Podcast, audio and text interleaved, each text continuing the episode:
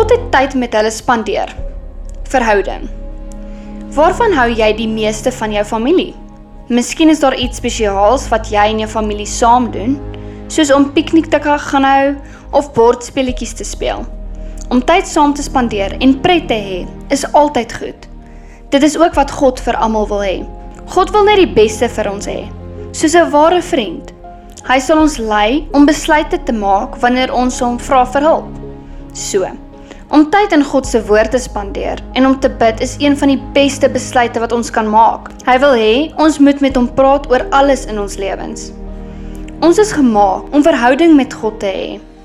Dit beteken om tyd saam met hom te spandeer, na hom te luister en om sy woord te gehoorsaam.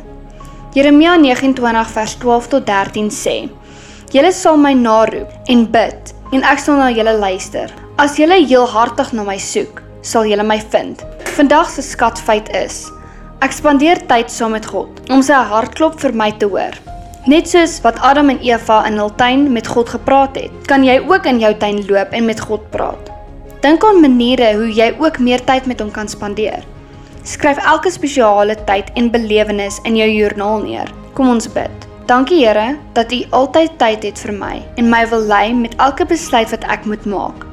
Help my om elke dag naby aan U te bly. Amen.